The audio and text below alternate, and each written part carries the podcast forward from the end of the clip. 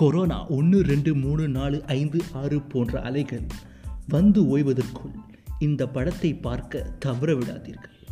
அடச்ச கடைசியில் நம்மளையும் யூடியூப் தமிழுக்காக பேசுகிற ஆட்களாக மாற்றிட்டாங்களே அப்படியாடா படம் பார்த்தா அப்படின்னு நீங்கள் எல்லோரும் யோசிக்கலாம்.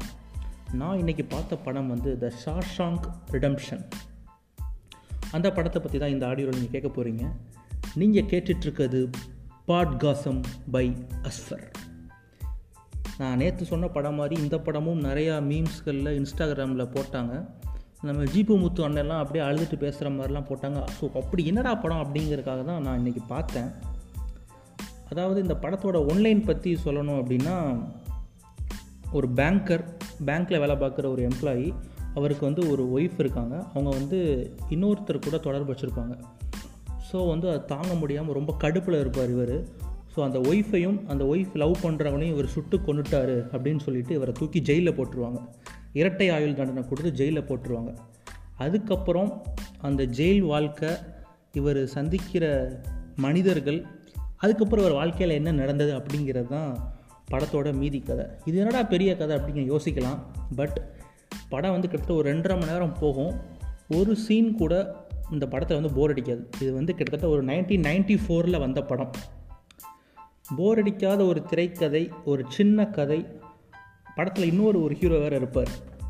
ஸோ வந்து அவரோட பாயிண்ட் ஆஃப் வியூலேருந்து தான் அந்த கதை வந்து ஸ்டார்ட் ஆகும். அவர் நரேஷனில் தான் அந்த கதை வந்து ஆரம்பிக்கும் ஸோ வந்து கடைசி ஒரு ட்விஸ்ட்டோட ஒரு ஸ்டன்னிங் கிளைமேக்ஸோட ஒரு படம் முடிஞ்சால் எப்படி இருக்கும்? நைன்டீன் நைன்டி ஃபோரில் எப்பா எந்த லெவலுக்கு எடுத்திருக்காங்க அப்படின்லாம் தோணுச்சு எனக்கு. பட் ஒரு படம் வந்து ஒரு கருத்தை சொல்லணும் இல்லையா? இந்த படம் வந்து இந்த கருத்தை சொல்லுச்சுன்ட்டு.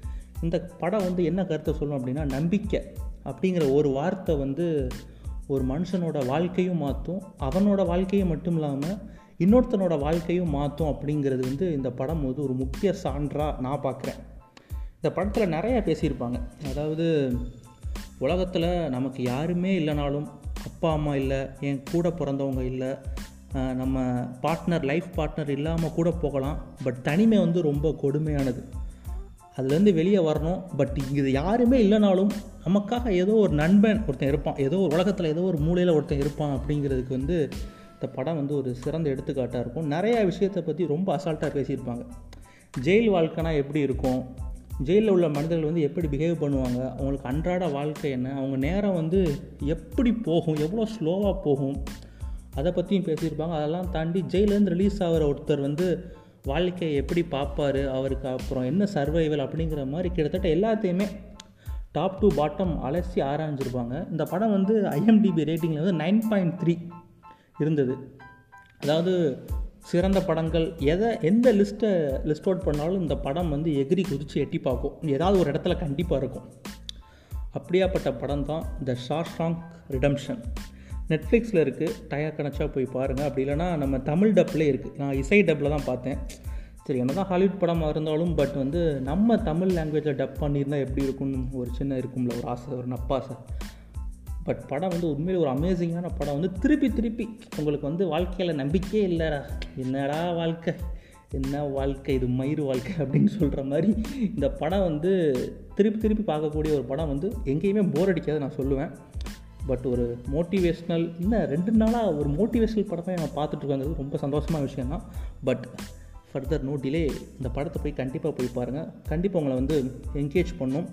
நிறைய கான்ஃபிடென்ஸ் கொடுக்கும். இதுதான் நான் சொல்லுவேன். ஸோ இன்னும் அடுத்து ஒரு ஒரு சிறந்த படம் ஒரு மோட்டிவேஷனான படம் இல்லை ஏதாவது ஒரு படம் நல்லா ரோஸ்ட் பண்ணுற மாதிரி சிக்கிச்சுன்னா அதையும் எடுத்து பேசுவோம். Tata bye bye see you